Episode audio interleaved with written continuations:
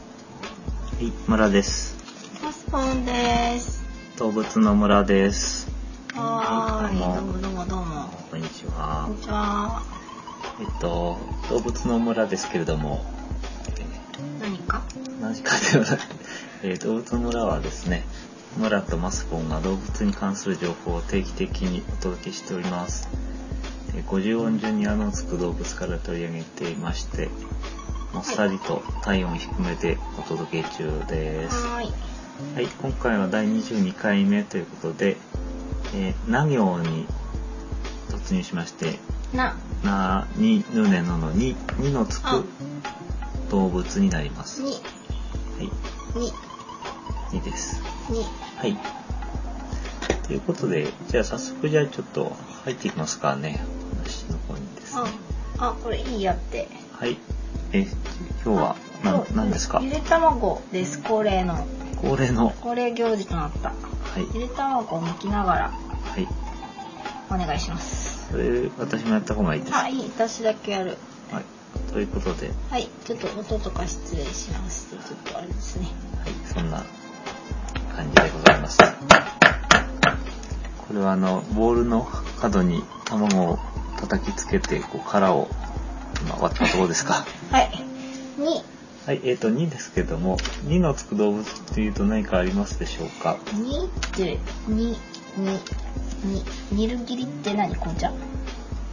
ああ、に、お茶。うんに、に、に、西田敏行。西田敏人、人。人。に、気になるとあころです、蛇か、錦蛇かな。ですね。錦鯉とかですね。うん。あとは、まあ、あの、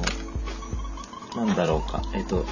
前回、うん最後にちょっとご紹介したんですけど、うん。日本なんとかとか、日本なんとかって動物がいっぱいいまして、日本狼とかはい、日本カモシカとかははい、あ。じゃあいっぱいいるんじゃな日本いザルリスあ、日本ザル。うん。あと、ニッポノサウルスって恐竜もいるってこえ、知らないよ、それ。とですね。えー、何にしようかなと思ったんですけどもですね、うん。うん。一番日本っぽいやつっていうことで、思いまして、うん。なんと、日本が2つもついてるという生き物がおりまして、名前の中に。うん。ニコニコン。日本日本がありましてう、ん。取り上げてまいります。日本や日本ですね。ニッポニア。ニッポニア日本といううん動物を取り上げていきますけれども、はいこれはわかりますね。ニッポニア日本っていうのは、なんだかっていうのは、トキ。そうですね、トトキキ、さんですか。トキになります。はい。ほあの、佐渡島で有名う。うなトん。キですけれども、これ日本ニア日本という学名がついているのは結構有名な話なんですが、うん。えーまあ日本が2つもついてるので、じゃあこれをいこうかなっていう感じでお送りしていき日本まにしす。かいないのかなとかね。そうですね。はい。はい。お願いします。はい。さて、えっ、と、トキですけども、うん。トキっていうのは、えっ、と、コウノトリ目ですね。鳥で言いますと。コウノトリなの？まあ、あの大きいくくりで言うと、うん。木、目ね、コウノトリ目、トキ科、えーの鳥ですけど、うトキ科っていうのもいろいろいるんですけども、ん。うん。その中でトキ科、トキ族っていうのは、えートキしかいないんですね。うん。あの、一族一一種ってことで、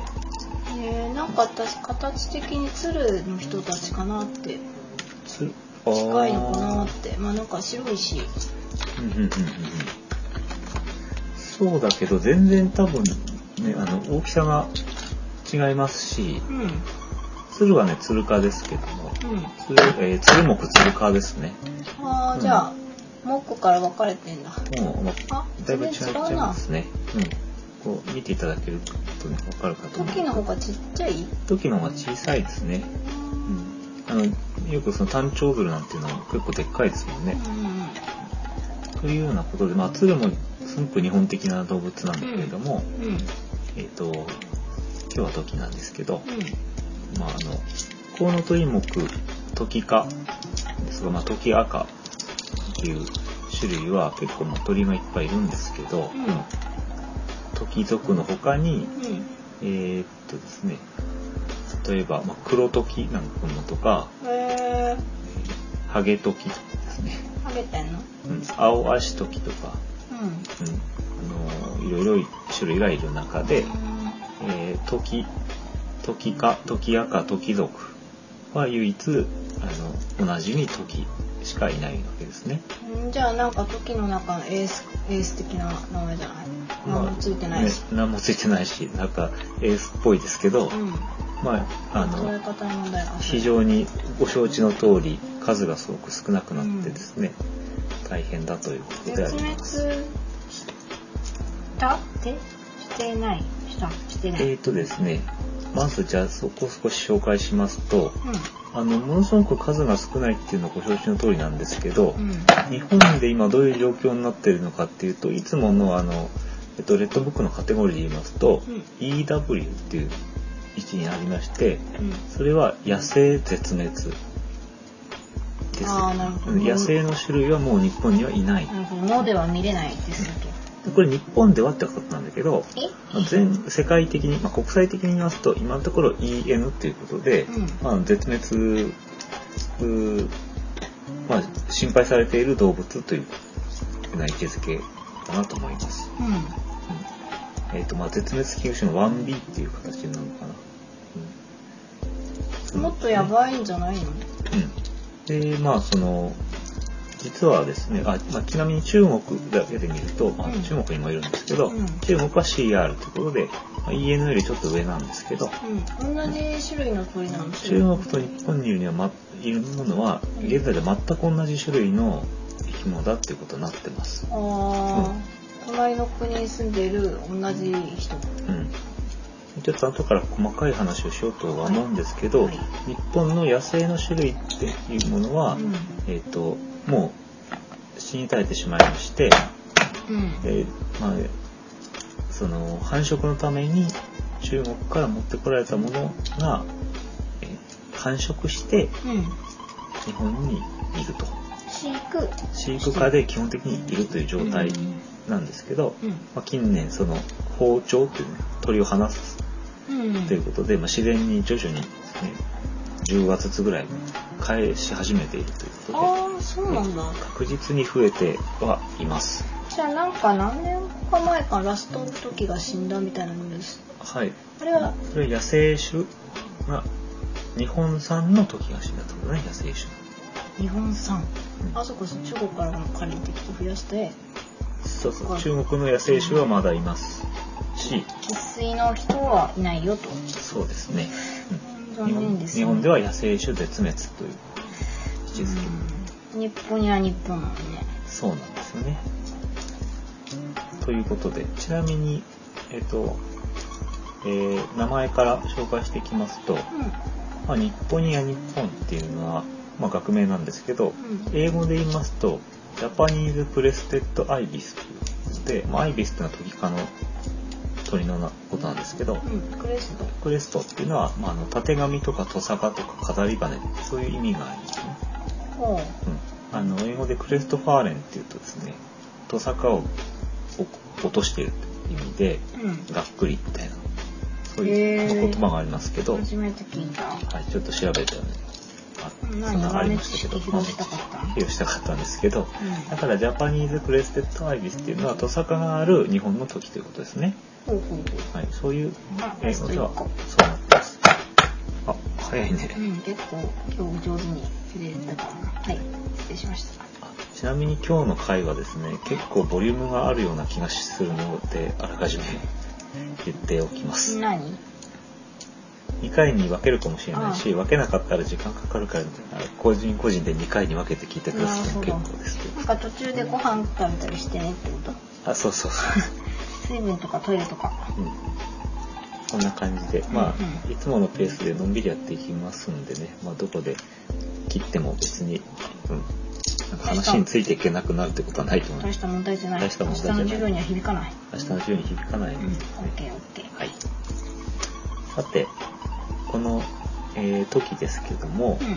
あの19世紀まではですね、東アジアに広く分布しておりましてうん、、うん。珍しい鳥ではなかったんですね。結構飛んでた。あ、という、うん、そうなんですね。でまあ、肉を食べたりされてたわけなんですけど、そうなんだ。はい、でこの鳥っていうのはちょっとあの写真とか見てもらうと分かるんですけどねあのなんていうのかな時色と言われてるそのピンクっぽいね綺麗な羽をして、うんでまあ、その羽が、まあ、なんていうんだろう装飾品に使われたりするということもありまして、う取られたりもしていましたけど、んうんまあただそれは20世紀前半にはですねいきなり激減してしまいまして、うんあの現在は、まあ、先に行っちゃいますとえ中国のですね陝西省ですねには約500羽が生息していると野生では、うん結構いるじゃんうんえー日本においては、えーその人工的に繁殖されたものがうん離されまして30羽程度が野生化しているという形かな、はい、うんうんで飼育下のものっていうのは現在中国に600羽程度えーかなりいるねこれ、えっと、2009年9月の数字らしいんですけど、うんんその他日本にも112羽と韓国に2羽と、うん飼育されているといううんうんことでもうあの特に日本においてはすごく厳格に頭数管理というかされておりまして必死にね増やそうとしたんですけど、まあ、ダメだったっていうこともあるんだけど、うんうんまあ、あのかなり正確に何羽っていうことは分かっております。はい、なんかいつだったかさその日本ラストの時にさ中国のお嫁さんだかお婿さんをさうんお迎えしたんだけど日本の時が割と今年だったからちょっと繁殖は難しいかなみたういんうんうなんうん記憶があるんだけどそれは時の話かな。それは多分ね時の話で間違いないと思うんですが、そうえっと、日本の最後の時っていうのはうん金と言われてい、えー名前がついている時で、ほうほうえーあのポコポコ歩ってるところをですね、うんあの保護されたんですけど何それあのね、でまああの繁殖期以外はすごくあの優しい動物だ鳥だそうで、うんうんあの人懐っこくてねでそれをあのあ簡単に捕まっうんた簡単に捕まったんですね。うんでまあ、ただ、まあ、その金が捕まえられた時にはもうすでにその時っていうのはもうかなり絶滅に瀕しているってことが分かっていまして、うんうんえーそのなんて言うんでしょうか保護センターっていうのが佐渡に出来上がってまして、まあ保護してそこに、えー入れたんですね。うんで、えっと、中国から、まあ、ご好意でですね、まあその2匹のオスメスをお借りしてう繁ん殖を、えー試してみたんですけど、うん全部失敗と。うんでもって最後にその2003年にトッキーの金その金が死んでしまいまして、うんえーまあ、えー日本産のものは、えー日本産の血がですね全部絶滅したとうんいうことでありますけど、まあ、その辺はね、えー、と後ほどまたということなんですがうんえー順番順番でいきますと,、うんえー、と学名の話さっき触れましたけど日本には日本なんですけどあのー日本の国鳥ではないですよね。うんうんだって日本や日本とかすごい日本日本言ってるじゃん日本の国鳥っていうのはご存知でしょうか鶴じゃない鶴じゃないんですねじゃないの鶴でも時でもないんですよう日本の国鳥はキジなんですねん嘘だあのなんだお札の裏になんか書いてあえる記事書いてありますけどまあ言っても鶴も書いてあるんですけどう日本の国鳥はキジなんです、うんえー、キジってさ鬼ヶ島に行った鳥、ん、そう犬猿キジのキジですねあーまあ確かに鶴じゃないよなうんそうそうそう今度は鶴の恩返しとかさあれでもトキって昔話とかには出てこないねうん時の昔話ってあんまりないですねあんまりっていうか知ってるうん、まあ昔話というか伝承みたいなもの民話みたいなのはあるんですけど、うあんそうなまんだあ、多分ねトキっていうのは綺麗なんですけど、うんあの畑をね田んぼを荒らすのでうんうんすごくね嫌われてたんですよね。なるほどじゃあなんか美しくめでるってほどでもなく、う普通にいるうんうんうん「えいえいどっか行け、うん嵐害な」み鳥たいな害鳥だったあんまりそういうあの好まれて民話にとかならなかったんじゃないかなと思いますけど。オうッんケー鳴き声とかもなんかあるかもねうあちょっとこれんうん、でな抜き終わった卵をちょっと洗って汁に浸してきていいですか、はいはいじゃあちょっとやっててくださいそんなこんなでですね、これちょっと間違いがちなんですけど、日本の国鳥は記事でありまして、えー日本には日本は、えー日本を象徴する鳥とも言ってもいいかとは思うんですけど、まあ、現在のところは新潟県の県の鳥あとは佐渡市とか輪島市の、まあ、市の鳥ですね、まあ、こういうような位置づけではありますねでこの、まあ、国の鳥っていう話についてはちょっと後からねまた、えー中国のお話をしてみようかなというふうに思ってるんですけど、えーそんなこんなでちょっとじゃあ話を進めていきますさてああ進めていいでしょうかいいよごめんはい。えっと、大体大きさっていうのがですね、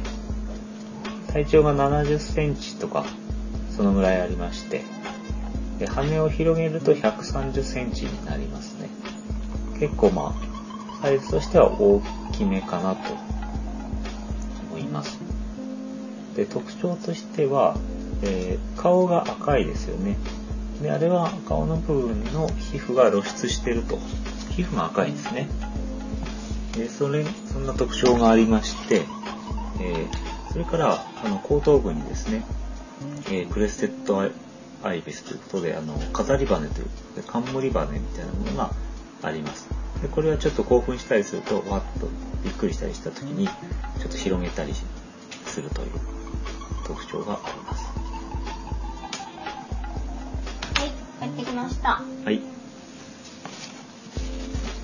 えーとですねあ折れた失礼しました膝の骨が折れましたはいはい運動不足でしょうかはいあとはですね、トキ、このトキというかトキアカ全体の特徴としては、あの、くちばしが下の方に湾曲していると黒くなってました。ただし先端は赤いですね。うんまあ、こういう、こう、まあ、あほうほうほの、下うに、カニ爪みたいな感じそうね、ええまあ、先端がちょっと赤くなってると。で、くちばしはなんかすごくあの、えー、なんだろう。あの、触触覚が発達していて、ね、くちばしの先端に。うんちょっと触ると敏感なそうそうあの敏感でして、まあ、それでもってあの田んぼの中にいる、えーカニとかですねそういう虫とかを探して食べていますカニシとかついてるカニシとかカエルとかねドジョウとかほうほうほうもっぱらだからあの動物食ですよねはいで色なんですけどさっき時色だなんだっつって言ったんですけども、基本的に全身は白っぽいんですけど、うんで綺麗な色をしてるんですがただなんでかあの繁殖期にはですね、うん首筋から黒い分泌物が出るんですあれね誰かみたいだこれはなんか象の時になんかこんなのありまうしたんだね、らだらタオル状なんかだらだら出るでしょうんでこの場合は時の場合は皮膚の脱落物だって言われてるんですけど、まあ、黒い粉みたいなものが出てくるとあでこれを体になんかすりつけたりしてうん繁殖期の生き物はあと時はなんか汚いっていうか灰色っぽい黒っぽい色になりますあうーんで水浴びした直後なんかにはその粉色のものをねよくあの吸い付けてますので、うん、うんうあの直後は特に色が黒いとーというようなんでそれはオスだけメスもこれオスメス全部だと思ううーねうん、んただちょっとねこう面白いんですけどオスメスの区別が難しいって書いてあったねパッと見あそうなうの、んえーじゃあなんか昔さなんだっけ白熊の娘ス間違ってたのあったじゃんあ剛だっけうんうんうん間違って向こう入りしたら嫁だ嫁だ嫁だったみたいなそれはミスだったあそれは無理だよみたいなそうそんなこともだからありうん得るんでしょうね。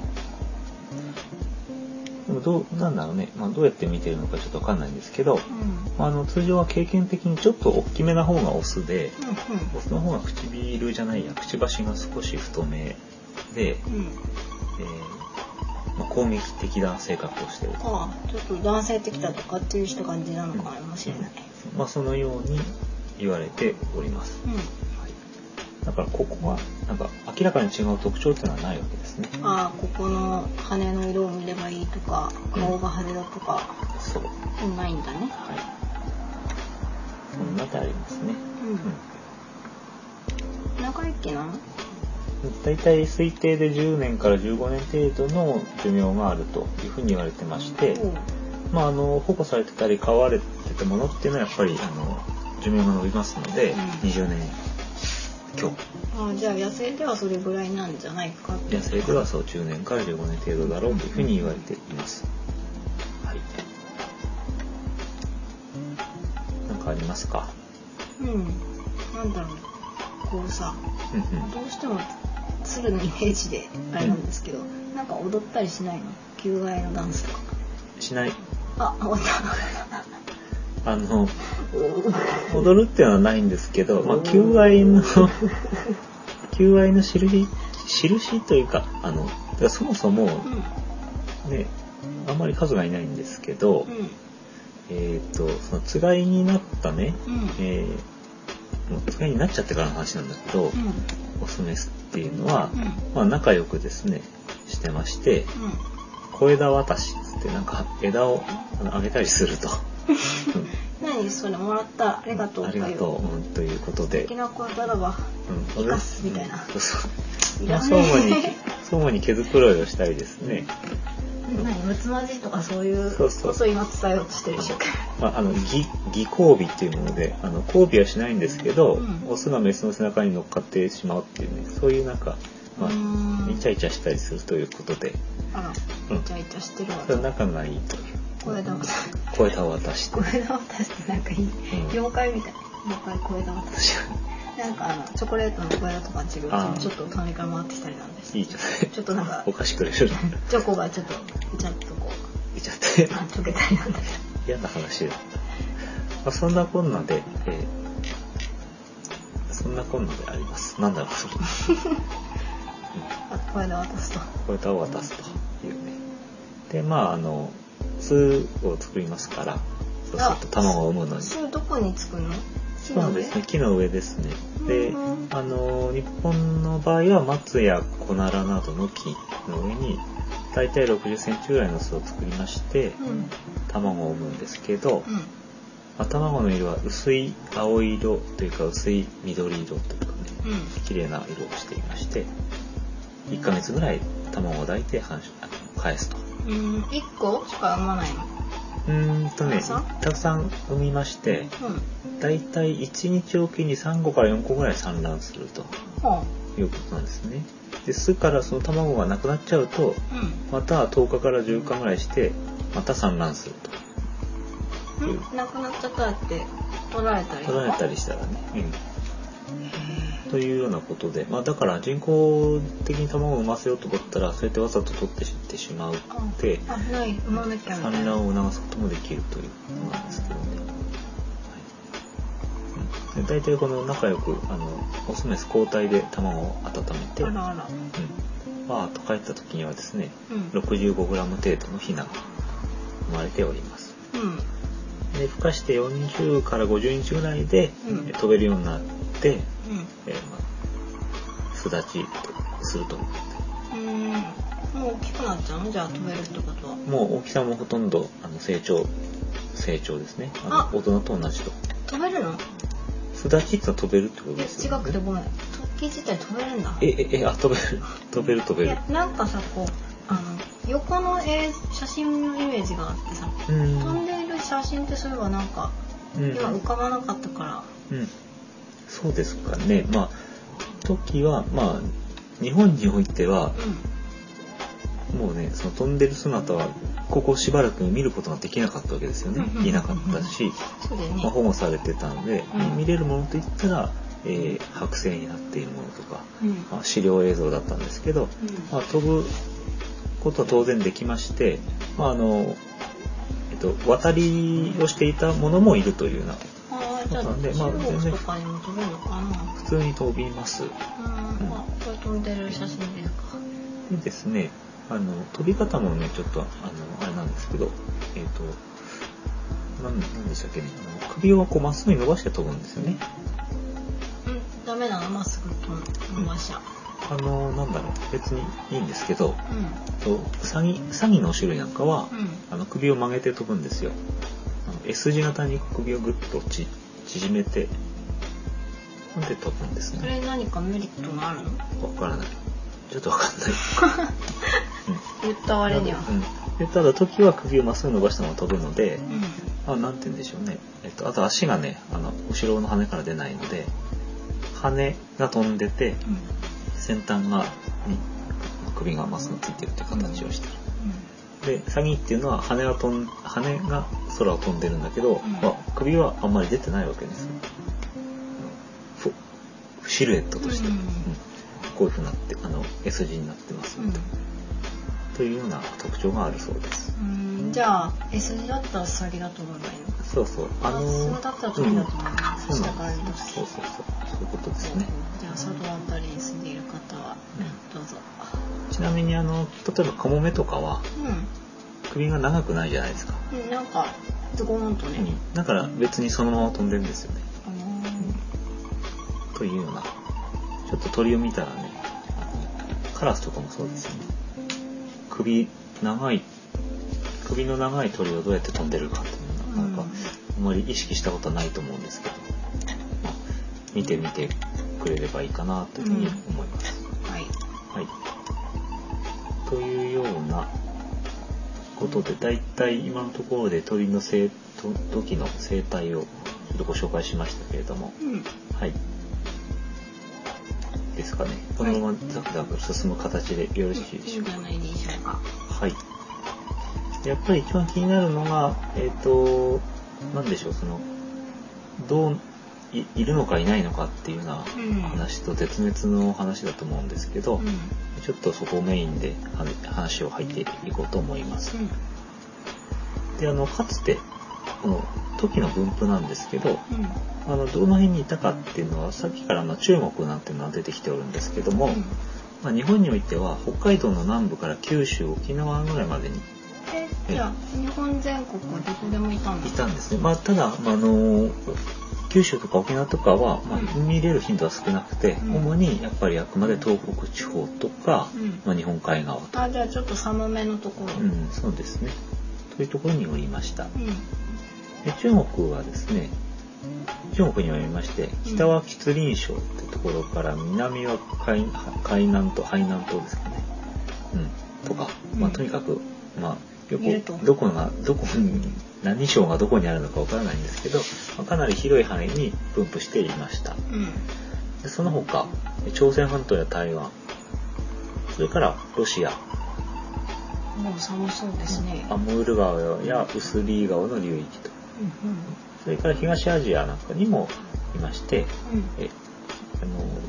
前述のようにですね18世紀19世紀前半までは僕はリフレタ鳥だったんですねう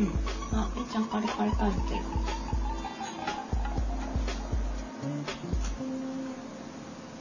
カリカリを食べる音が取れてるかわからないですけど、はいちょっとすいま黙せんってみましたえさてじゃあ今ではっていうことなんですがうんいずれの国においても乱獲や開発によってですね激減しましてうん朝鮮半島では1978年に、うんえーこれは半門店っていうかな地名うん、で見られたのは最後に観察されてます、え78年、じゃあ絶滅かもうん、という状態だと思いますロシアでは1981年にうんウスリー川というところで発見されましたそれが最後、絶滅かもうん、で日本には、えー前述のように、えー時の金金さんこれが2003年にえー死亡しまして、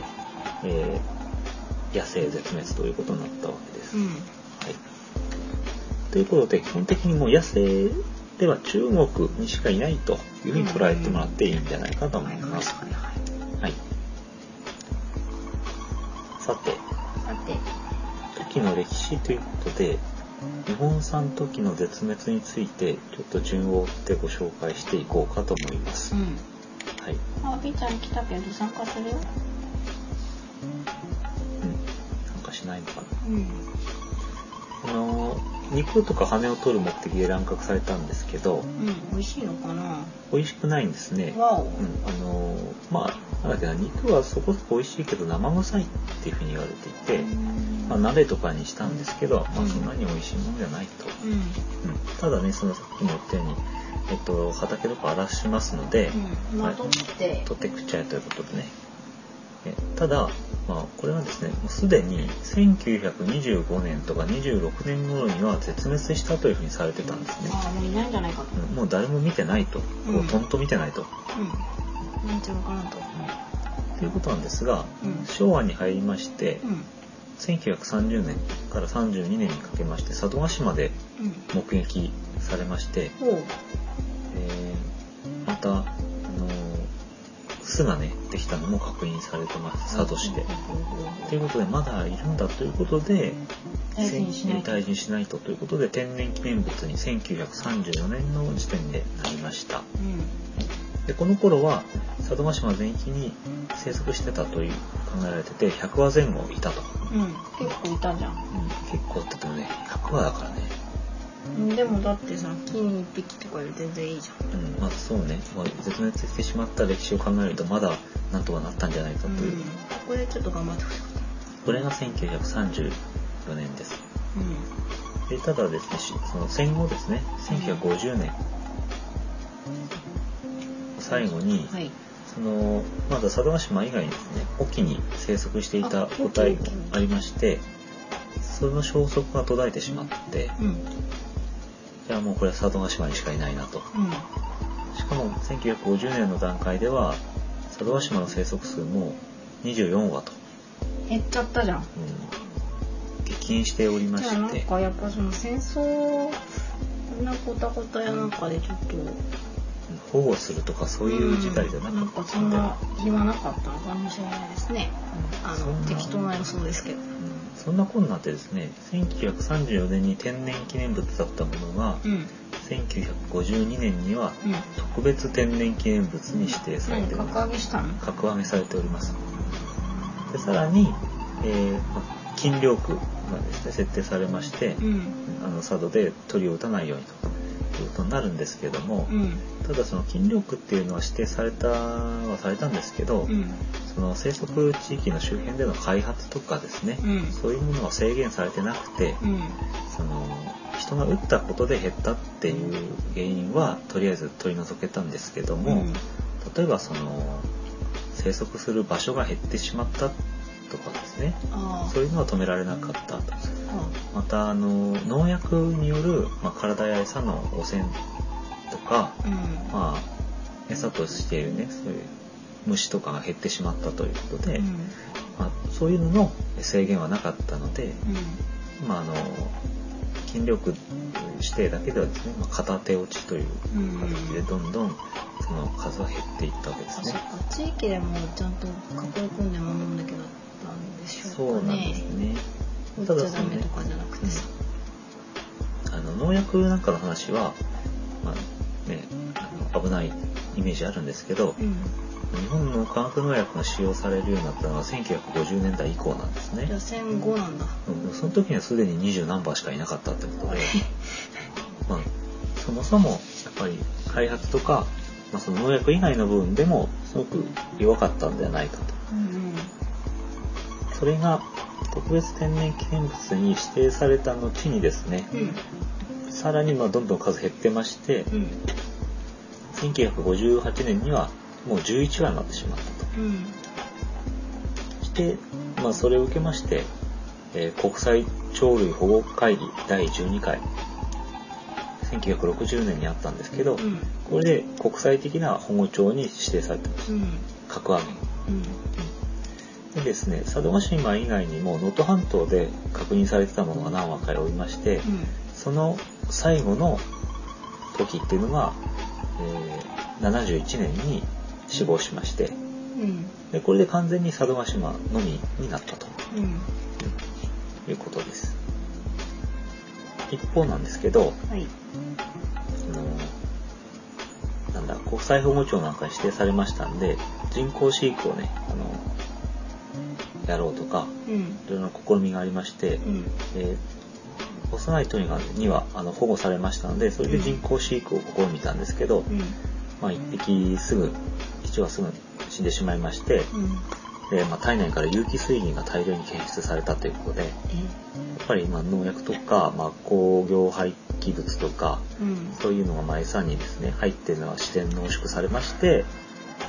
まあ、死んでしまったという、まあ、そういうのがありまして、まあ、安全な餌をね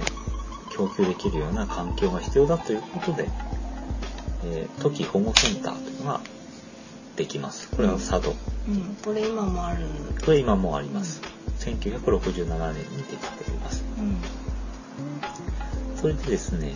でまあ、その保護センターに先ほど取った2羽のうちの、取ったじゃない、保護された2羽のうちの1羽、1羽死んじゃったから、うん1羽と、また他の2羽が一緒に保護されまして、うん合計3羽で、えー頑張ってましてはい。そしたらそのすぐ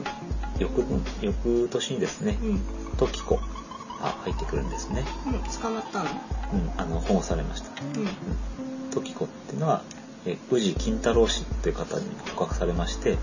えー後の金ですねこれはあ、さっきの最初に出てきた。はい金太郎さんが捕まえたから。多分そうなんじゃないかなと思いますねこれあのこの時にはもうすでにその、えーまあ、皆さんその時を見つけたら保護センターに連絡してくださいとうん。うん。いうような形で、まあ、総ぐるみで保護しようということになってまして、え宇治金太郎さんはあの保護したので保護センターに連れてきてくれたと。あーありがとうござそいまうですす。ねご協力ありがとうございます。そんなこんなですね、えっとえー先ほどの金なんかと、まあえー能登半島の最後のね、えー時であるノリっていうのがいるんですけど、うん。マス作りを行ったり繁殖で頑張っていたんですけどですね、うん結局全部ダメで、えーまあええーノリも死んでしまいましたし、うん。ヒロ、フミ、フクも死んでしまいまして、うん。結局金だけになっちゃったんです。あれでもさなんかその安全な餌とかのためにこう囲い込んで守ってたんでしょでもなんでこんなにどんどん死んじゃうのえっとね、死因は、えっと、確か全部確認されてましてうん、例えば感染症、寄生虫みたいなものだとか、うえっとね、卵を産もうとした時にん、うん卵が詰まってしまって死んだとかですね。ああその出産のあれででそういう悲しい話もあります。あーうんでそもそもすごくあの人間にこう怖がったりするような結構その繊細な臆病な心の細かい繊細な人々がそうなんで、うん、あなんですね。ということで、えー金だけになったんですけど、ーうん84年に入りまして、1981年には、えーとですね、佐渡島に残された全ての野生の時が捕まえられまして、あ何野生が何匹かいるなってのは分かって把握してたのなんかね、うんなんで全部で捕まえたって言えたのかはちょっとわからないんですけうどん、なんかね捕まえてこう足に何かつけてさちょっと膨張してた包丁してる意味がないよいや見ね。守ってたのただ、あの、その、えー1981年の1月には、野生最後の時って言われてます、5羽が全部捕獲されまして、保護センターに保護されましうた。赤、白、緑、黄色、青というふうに名付けられたと。んうんまあ、黄色って書いてある、木、木って言われたと思うんですけど。ど、で、繁殖は試みられたんですけど、うん。これも全部失敗。えーだってボアも捕まえたんじゃん。うん、なんとかならなかったのかなですね。でもダメだと。うん。そして最終的に2003年の10月10日の朝にですね、うんえー太鼓の日よね。ね菌がなくなりましてうん。絶滅とあのいうことになりましたはいうん。悲しいねうん。さていなんかありますかいや、なんか、暗い気持ちです。え暗い気持ちなんですが、えー、と一方お隣の中国ではですね、はえい。ー人工繁殖が成功しておりまして、あら。えーまあ、まあ、いろんなコツというかね、まあうん分かってはいるんですけど、うん。まあ、そんなこんなでですね、あの、中国からは時を貸してくれたりしていたんですけど、1998年になってですね、うんその国家主席であった江沢民氏がですね、うん。うん。じゃあ時をあの、あげますと、え、くれたのうん。くれましてですね、あヨーヨーというオスとヤンヤンというメスがですね、日本うんの保護センターに入ってきまして、どうもありがとうございまそす。れで人工繁殖を進めていくというこおーとそれがまあきちっと子供が生まれましてうん。翌年すぐ生まれましてですね、うん初めての人工繁殖が日本でできたっていう、ほうまほうほうほうほあ中国からのご好意のおかげでということなんですね、うんでまあいろいろその部屋を変えまして子供をどんどん増やしていったう。うんうんうん。わけで、うえー現在では1年間にん。うん。約20羽のヒナが健康に育っていますうん。日本の保護センターにおきてですうね、ん。であの2004年にはですねさらに自然繁殖にも成功したってこれどういうことだろうな、うん、ちょっと自然繁殖ってどういうことだ健康じゃないと。うんうんうんこうえー、っとですね試験管ベビーじゃないってことか。いやどうなんですかね自然繁殖ペアリングっていうのはこうなんですけどちょっとすいませんあのどういう意味だかはちょっとすみませんわかりませんがなんか、そんなこんなでそんなこんなで自然繁殖できましたって話なんですが、うん。で今はその包丁された、ね、ものも含めまして、うん。えー162羽程度いるだろうと、あ、え、そんなにいいのうん、増えましたあ、でも、でもって言ったら失礼だけど、中国の時を増やして、そう中国の時を増やしたものですあはいということなんですけどあ、うんじゃあ中国ではどうだったかっていうと中国でもう絶滅危惧種だったわけですねうん。で1964年あたりにもうそれを最後に目撃情報がなくなってしまってうん。これは絶滅したなということでうん。うん。絶滅の最終確認として生息数調査を行いましたら先西省要県というところにうん。野生のトキが7羽いたんですねあ、いた。うんでそれを保護しましてうん人工繁殖を行った結果うん。 2008年8月までには1100羽までそ稼れ働なんでしそんなに成功しちゃったのうん、1100個まで、ちょっとこれ、もうあれなんですけど、書き方、書いてる数いろいろ違うんですけど、うんとにかく成功して数がきちっと増えましたと。うん。うん、で、こんな、これを、えっ、と、あの、なんだ、ここから貸し出したりですね、ここから貸し出したりじゃないかな。うん、その、急速にですね、数を増やしてまして、うあの、この技術がですね、人工繁殖技術がん。うん。中国国家発明賞二等賞を受賞したということでうん、なんだかわかんないけど、2番だったんだね。一等賞は何だったんだろうかと、うん。まあでも、中国はうまいと。うまいとさすがだと。その背景っていうのがある程度考えられていまして、うん私がまとめたところによりますとうん。まずえ開発の手があまり入ってないようなところにうん。えあまあ、入ってなかったと、まあ土地が広くありましてですね、うんというようなこととそれから、えーもうすぐにですねそのなんだろう保護区をしっかり指定しまして、うん。うん。その広大な土地で保護活動が行われたと、あなるほど売っちゃいけないとかっていううんぼやっとしたあれじゃなくて、うもう囲い込んでんうんもうその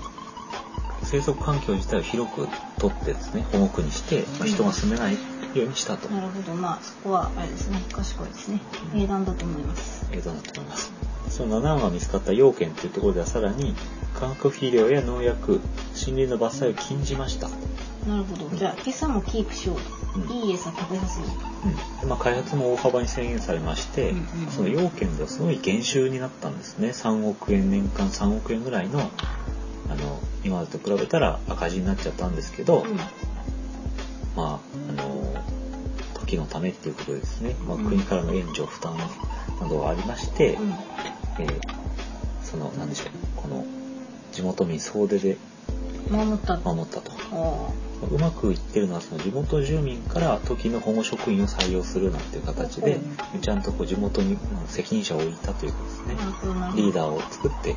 ったわけですねこれが中国における時の個体数回復のえーコツであったというふうにえー考えられておりますうんなるほどねはい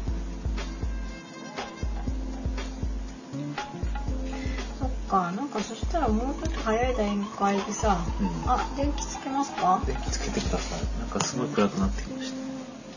なんか中国とさいい感じにコラボしたらさ何かあったんじゃないかちょっとカーテン閉めますたうんはいお願いします重いよ、なんか捨てきれないですね。そうですねはい、じゃあ、カーテン閉めた。ただ中国もその繁殖の当初何年間だったかな、うん5年間だったかは全然全く数が増えなかったとかでうんじゃあ成果はやっぱり出にくいっていうか、まあ、研究がねそうなんですねそっかはい、なかなかやっぱりいろいろ苦労して5年間最初の10年はほぼ個体数横ばい程度だったと、うんまあどういう繁殖技術なのかということはちょっと調べられませんでしたんですけど、企業秘密なんじゃないだって二等賞の技術なんでしょうん、二等うん、微 妙そうだかけど二等賞なんで企業企業秘密という説うんうんそんなこんなです、はいそんなこんなですってすごい適当なあれですけどさてよろしいですかはいあの将来的には時はですね、まあ、あの日本においてもその完全復活を目指してまして、えあのまあ、鳥をね話し始めたとうんうんいうことをお伝えしたんですけど、うんまあ、あの2007年ぐらいからですね純化ゲージっていう、まあ、その飼育から野生に対するの、まあ、間の部分の、うんまあ、施設を作って、うんそこでまあ野生へ帰る復復帰訓練をうんうんうんスタートしてまして第1弾が2008年に10話試験的に放鳥されてます、結構最近ですねうんでこれがあのきゅ1981年にですねあの全部の鳥5羽の鳥が捕獲されたんですけど時が捕獲されてたんですけどそれから27年へ経てうんうん27年ぶりに日本の空に時が飛んだとうんいうような歴史的な瞬間がありましたと。うんでその後ですね第2弾として、うんえーまたや、えー、放鳥しておりましてでこれはですね20話飛ばしたんですけどあ増えたんだね今度は、まあえーなんなんでしょうあの1回目は小さい箱に入れて、えー、と外に持ってってバッと開けて「再起っていうふうにやったんですけあどあ鳩みたいに、うんそしたらなんかすごいあのパニックになっちゃって、わーってみんなバラバラな方向になんか逃げるように飛んでったということで、あそれじゃいかんなと、まあ、繁殖に、ね、あのできればねうん近いところに行ってほしいっていうこともあるんで、あ一匹でどっか行っちゃったもんねそうそうそう、まあ、ただでさえ数が少ないわけだから、うんうんでまあ、今回第2回目はソフトリリース方式って言ってそっあかのケージをまあちょっとこう解放して勝手にあの出ていくのを待つっていうあ方法にしたと。あじゃあ様子を伺いながらかどうするか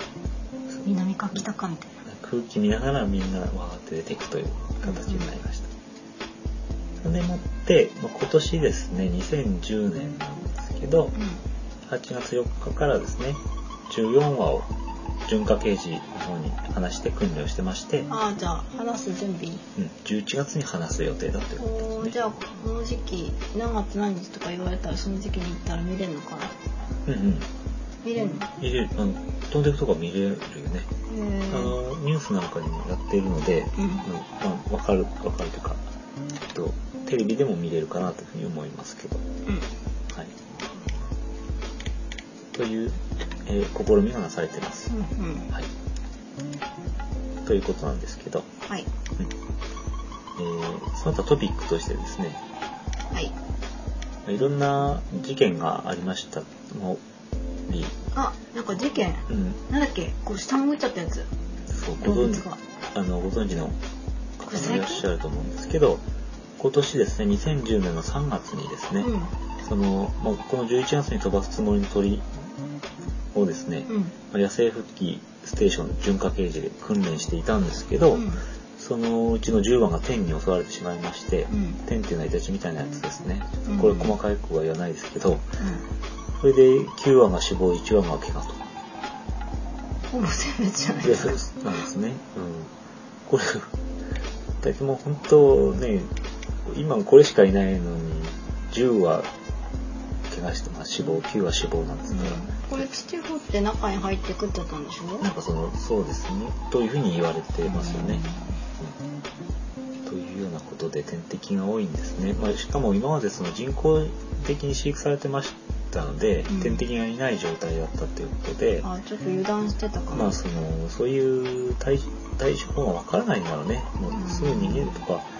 逃げるぐらいはするのかもしれないですけどでもあれは誰だなんだろう動いてわー来たガクガクみたいなうんイメージなんかオタオタしてる間にやられちゃったのかもしれない、うんまあ、その他まあ人間が絡んだ、あのー事故っていうのがいくつかありまして昔からあるんですけど、ん代表的なものはあのすごく昔1968年に、うんまあテレビ局ですね NHK がですね時の映像地であります黒滝山の上空にヘリコプターを飛ばしたと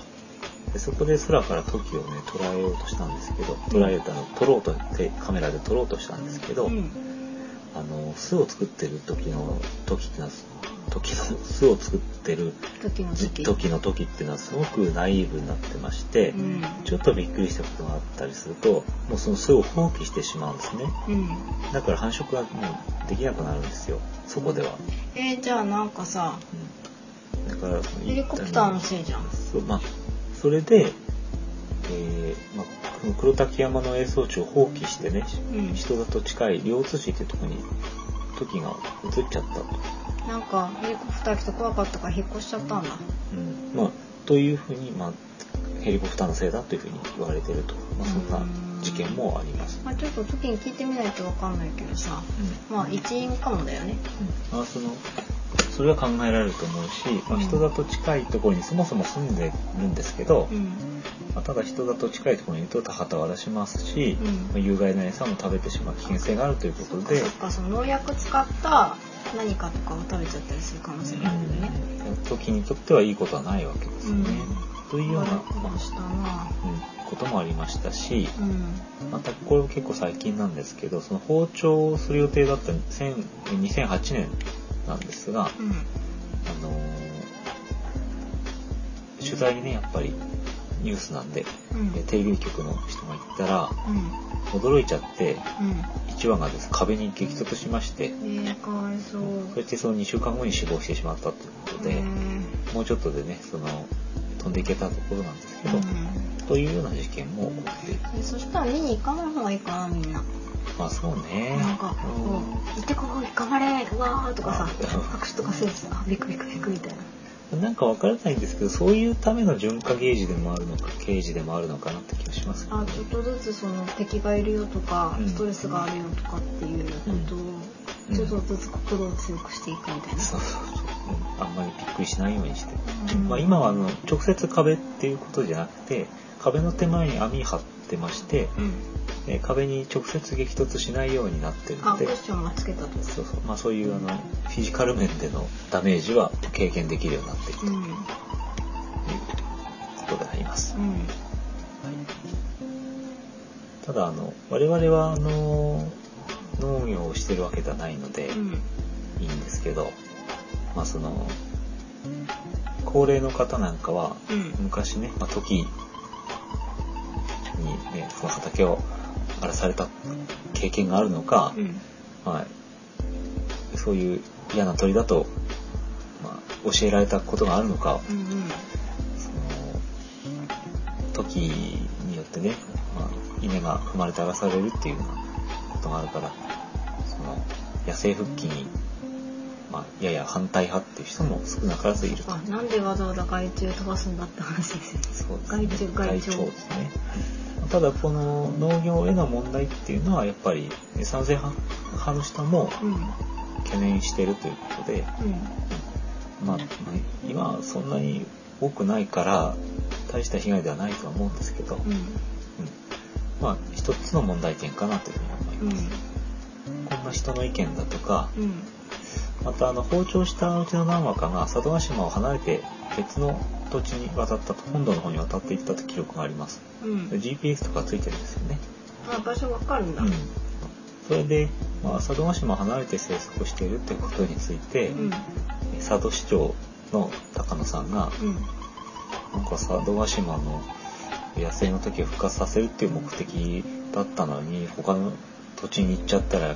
まあ嫌だなとえー、でもいうその不快感を表明しているっていうそ話れもあってちょなっんとか時にさなんていうの書面書かせたわけじゃないじゃん、うんまあ大ちょ丈っ夫とまあこれはねおかしい話だと思うんでうんすけど大事にするからちょっとここでが暮らしてくれみたいな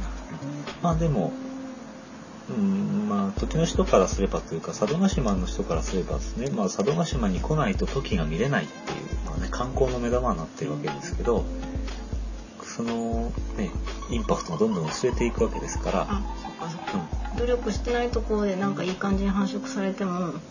そうそうちそょっとなんだかなみたいなうわざわざねあの佐渡島で観光客が来なくなってしまうっていう、ね、そういう、えーことを懸念してるのかなというふうにも思います。まあ、そっかお金とか労力とか産業とかを考えると、まあ、好ましいことではないという表現に。うんうんまあでもね、ほとんど、今のところほとんどは佐渡島にいますので、ううんんまあ、いいんじゃないのと思いますけど、うんはい。というような話であります。ううんん。以上が大体今日ご紹介したかった、ちょっとなんか絶滅関連なんで寂しい話が多かったんですけど、うんそまあうだねでも順調に増えてるよってなことで、まあ、明るいニュースというふうに捉えてもいいのかなというふうに思いますけど。うんううんん。はい。なんかありますかうんと時ってなんて鳴くの時はですね、鳴き声がですね、けんけんえっ、と、それはキジなんですけど、うんあの、すごくね、鳴き声が嫌、嫌なんですよ。うん騒がしくちょてっとやですっ。てみてよちょっとわかんない。聞いたことない。 なんでやらせるせっかく音声ブログなんだからそうですね。いやどっかちょっと待ってくださいね。え何入るのに時間かかる入るのに時間かかるじゃなくて探すのに時間かかる。鳴き声はですね、ターとかグワーとかカッカなどカラスに似た濁った声だって言われて 今ちょっとあんま上手じゃなかったよ読んだだけということなんですけど、これが群れてなくて非常に騒がしかったということで、うんほあのまあ、そういう意味でもね、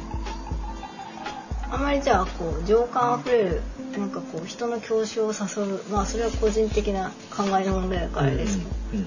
美声とはあまりそうそう、捉えにくい犠牲ではないと。なんか鼻声のような鳴き声だって言われてまして、バー まあ、あ、説、アンです案として、はい今私の声ですね、はい私今ののいいんじゃないですかね。私のこのなんだあれですうん。あの秘技で密す秘密の技です秘密の発生法ですね。本邦初公開ですねまあ今の感じで泣くということでもいいんですけど、 まあその、鼻声ですごい泣き声が悪いっていうことについては、秋田には、あの、面白い民話が伝わってましてですね、ほうほあうの、諸国を回ってました左陣五郎、おまあ大工ですかね、ほうほうほうほうが、まあ、お大館かな、うん秋田の大館の神社を建てることになったんですけど、うんまあ、途中にお腹が減ったんでですね、うん地元の農民にあのおにぎりをくださいって言ったんですけど僕はおにぎりが好きなんだな好きとなんだなと言ったらお前のような下手くそな大工におにぎりはあげられないよって断られてしまったとうで怒りまして、んうんまあ、杉のくず材でですね鳥を掘りましてですね、それに田畑を荒らさせたって、うんうんうんまあなんか命を吹き込んだんでしょうねなるほどねでその鳥が杉で作られた鳥が時だとうんでで彼はちょっと怒ってましてうんうっかり鼻の穴を開けるのを忘れてしまったので、うん時の鳴き声は鼻声になったというような民話が残っております。えー、じゃあなんかその左人五郎さんってなんだっけ眠りにこもった人だっうたんうんねうだからその腕を叩えるとともにんうん時のうんうん「あーってやつ違うくなっちゃった、うんをの由来みたいなものとこうなんか2つ絡めてきたわけだなそうそうそういいお得な民話じゃないいお得な民話ですね。ほうほというようちなうみなね にちょっと練習したから練習したってだって本当の鳴き声わかそうんだない。ね動画とかで聞けるからでもこれはどうなんだろうなあの保護センターで見れるのかどうかちょっとわからないんですけど。うんえー、と確実に見れないところがありまして、うんちょっとなんかへそんなに情報いらないと思うんですけど、うんあの保護センターの中だけで飼ってると例えばあの感染症が起こった時に全滅してしまうということでほうほうほうほあうの分散飼育が試みられてまして、うんえー東京日野市の多摩動物園へえいそるれんかだら石川県の石川動物園こういうところに、うんえー、と2羽ぐらいずつだったかな、うん分けています。であたじゃだあそれ最後はの鳥で見たくして一応分けてんだそうそれはただあの非公開になってるのでうんうんいるけど見れないってじいゃあう動物園の人が内部で大事に育ててくれてるんじゃないかと、そうよですね、ろしくお願いしまうん、す、というようなことあります、うんうんはいなんだろういいですか鳴き声がう入んって、もういいよ鳴き声は、はい大体わかったじゃあもう最後にちょっとすいませんねっていうちょっと話があるんですけど、うんあの大変この時に関してはですねん内川添えいただいた中国なんですけど、うん、怖いんでしょ繁殖はい、繁殖うまいんですですね時を借りたりもらったりしたんですけど、うん中国はですね2003年から国の鳥を制定に向けて準備を行ってるんですよ国鳥ですね、うん日本で決まはってなかったんだうんそうなんだね日本では記事だってたんですけど、うで、えー準備をしてるんですけどんうんなんと、えー一番人気が単調うんズルうん2番人気がトキということで、うんえっ、と、単調も時もですね、だって時、仮に時がね、あの、中国の国鳥になったとするよ。うんそしたら学名が日本や日本ということで、なんで日本のなんとかっていうのを国鳥にするのはいかがなものかと。そうだね、チャイチョニアチャイニーズとかそういう本当 に。まあそういう、そういうのがいればね。いればすごいベストですよね。うんそうなんですね。だから、中国も中国みたいなうんね。本当はね、時がいいんだけど、綺麗だし、うんで。も日本には日本だからダメだわと。うんじゃまあ、単調ズルはどうかと。うん、単調はいいんじゃないの？単調学名はですね、グルスジャポニ、ジャポネシス、ジャポネンシスって言いまして、うんまあ日本の鶴っていう意味なんですね。わお。英語でもジャパニーズクレーンですから、はあ。もうこれも先に取られちゃってると。うん、じゃあ三位は？ 3位がね、確かね、えーっとね、あの、忘れちゃったんだけど、でもう一回、あの、アンケート取り直したら、うん単調スズメとかが結構上位に食い込んできた。あーなんかあの悪くないけど、うん。あのなんかこう国を象徴する感じじゃないよね、庶民的そうでね。。そうなんですよね。まあ、だから、せっかくいろいろやってもらったんですけど、んうんまあちょっと、この、え、国庁制定、時のね、国庁制定っていうのは厳しいのかなと。うん。じゃあ結局まだ決まってないの？うん2008年の段階ではどうだったっけな、一応時の方向でやってみようかなっていうような話になってるらしかったんですけど、ただね、あの、それもちょっとさっきのあの、佐渡市長の話じゃないんですけど、うん。えっと、トキをね、国鳥にしようって言ったのが、うん。トキが生息している地方のうん。議員さんうん。が一生懸命やってると。うん。やっぱりそれも、あの、観光、そういうような有事、そういう意味合いが強いんじゃないかと、あ時じゃをあ時といえば中国だと中国といえば時だとっていうイメージをね、無理やりつけて、うんえー観光客をどんどん取ろうとしてる、うんえーまあ、下心があるんじゃないかっていうふうに言われてでる。も難しいとこですねお金がないと時は守れないから観光とかで見に来てもらってね、うん、まあ、時を大事にする資金なんかを集めたりなんですそうだね。そういうのは、まあ、日本の佐渡島なんかはね、そういう意味でえー見に行ってあげるのもいいのかなっていう思うんですけど、うん見に、なんか、ちょっと、立場がすごい、見に行ってあげるとか言って。上から目線だけどただ、あの、中国っていうのはすごく広いですし、うんいろんな野生の動物がいるんですけど、うんうん鳥も例外ではなくてですね、70種とか80種とかにわたる、あの、多くの鳥が中国国、中国特有の種類だということあでじゃ、あいろいろ珍しいの見られるの中国でいうんそうそうだから、まあ、その時とかよりもうん適切なものがいるわけですよね、中国にしかいないような鳥がいっぱいうんだから、まあ、あえて時にする必要はないっていう意見もあるんですけど、うんまあ、なんかすいませんねって先に取っちゃってっていう形になっておりましたはい、じゃあ名前って大事だねうん、トガリネズミだってさそうそうそう東京とか行ってさそうなんですね、うんはいあとはそんな感じです、うはいなんかありますん、もういい。はい。じゃあ、ちょっと最後に、塩沢時の話を少しして。うん、なんで？塩沢時は、時って言ったら塩沢時だと思うんですけどう、ん。あのメガネの人？ーまあ、メガネの人、1928年生まれの日本の女優なんですけど、え、女優だったんだ。はい、ここはあのー2007年にねおく惜しくもお亡くなりになったんですが、はい。あの塩沢時の特徴っていうのは、うんあの左右に大きく張り出した巨大な髪型ですよね。ううん、あの黒柳徹子的な、ん。なんか、こういうやつでしょ大きレいイヤやーつ姫みたいな。うん、そうそレうイヤー姫ちょっとよくわかんないけど。そんなまあなんか、スターウォーズに出てきそうう。ん、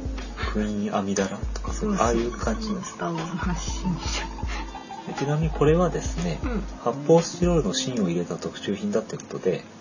まあ、あの全部が髪の毛じゃないっていうことをお伝えして今日の「動物の村」は終わりにしようかと思いますえ なんか、すごく嫌な気持ち。あ あそうこうん。れ結構あの重要な情報かなと思ったんだけどなじゃああの加藤と加藤時子があの時環境保全大使に任命されたっていうさあ、あ、話じゃあそれ聞かせてください。えこれは別にそれだけなんですけど、うん、以上はい。まあ、トキと名の付くと有名人ということでですね。うんうん。これ、なだんか、から塩沢時がこの時生きてたらどうだったかっていう気になりますけど。うん。まあ、ちなみにこの金を見るために佐渡を訪れたことがあるんですって、加藤時子は。えー、じゃあなんか、興味あったんだね。うんうんというような、えーこともあり、うん。えー2009年からうん。任期3年なんですけど、うん。えー佐渡時環境保全大使に任命されております。えー、これなんか大使とかって仕事何すんだね、具体的には。具体的には何すなるんんだかろう。こうさ、肩にさ、垂れ幕じゃなくて、しだれじゃなくて、なんていうんだっけ。あの、選挙に出る人が。うーん、たすき。あ、好き。うんああいうのにさ、時保護大使とか書いてさ、なんか式典でうんうん手スカットしたりするのかな。式典とやっぱりそうじゃない式典とかに出るのとあと名刺もらえたりするんじゃないかなと思うけどねえ何人に会う時に私うん時のあれしてまして、そうそうそあれしてこれしてう、いいでしょみたいなうん、なんかいあとやっぱりイベントの時に出張ってくるとかじゃあなんか時の歌とか歌ってほしいねね歌ってるのかな調べませんでした、うんなんか「飛んで行け空へ前へ」みたいな、んあこれ私の作った歌ですので自作の歌を歌っても大丈夫です、加藤さんと会う時は特に連絡などいらないのでぜひお願いしますん何あ今のパクってさあパクってくださいってこと、うん、うん、あーパクられるかね、太っ腹でしょ意外とうん、聞いてるかな聞いてないよねうんいやでもこれ聞いてる人でさ例えば加藤時子さんのさご親戚なんかいてさうん、うん歌ってくれって言ってたよって言ってくれればいいわけ じなんかゃんあもういいよ終わろうはい、そんなぐだぐだの中終わります。今日はですね、日本にすごくゆらゆかりのあるような感じのする動物を取り上げました。日本には日本を取り上げました。うんはい、そんな感じです。はいはい、はい、以上です。ありがとうございますはい、おやすみなさいお。やすみなさーい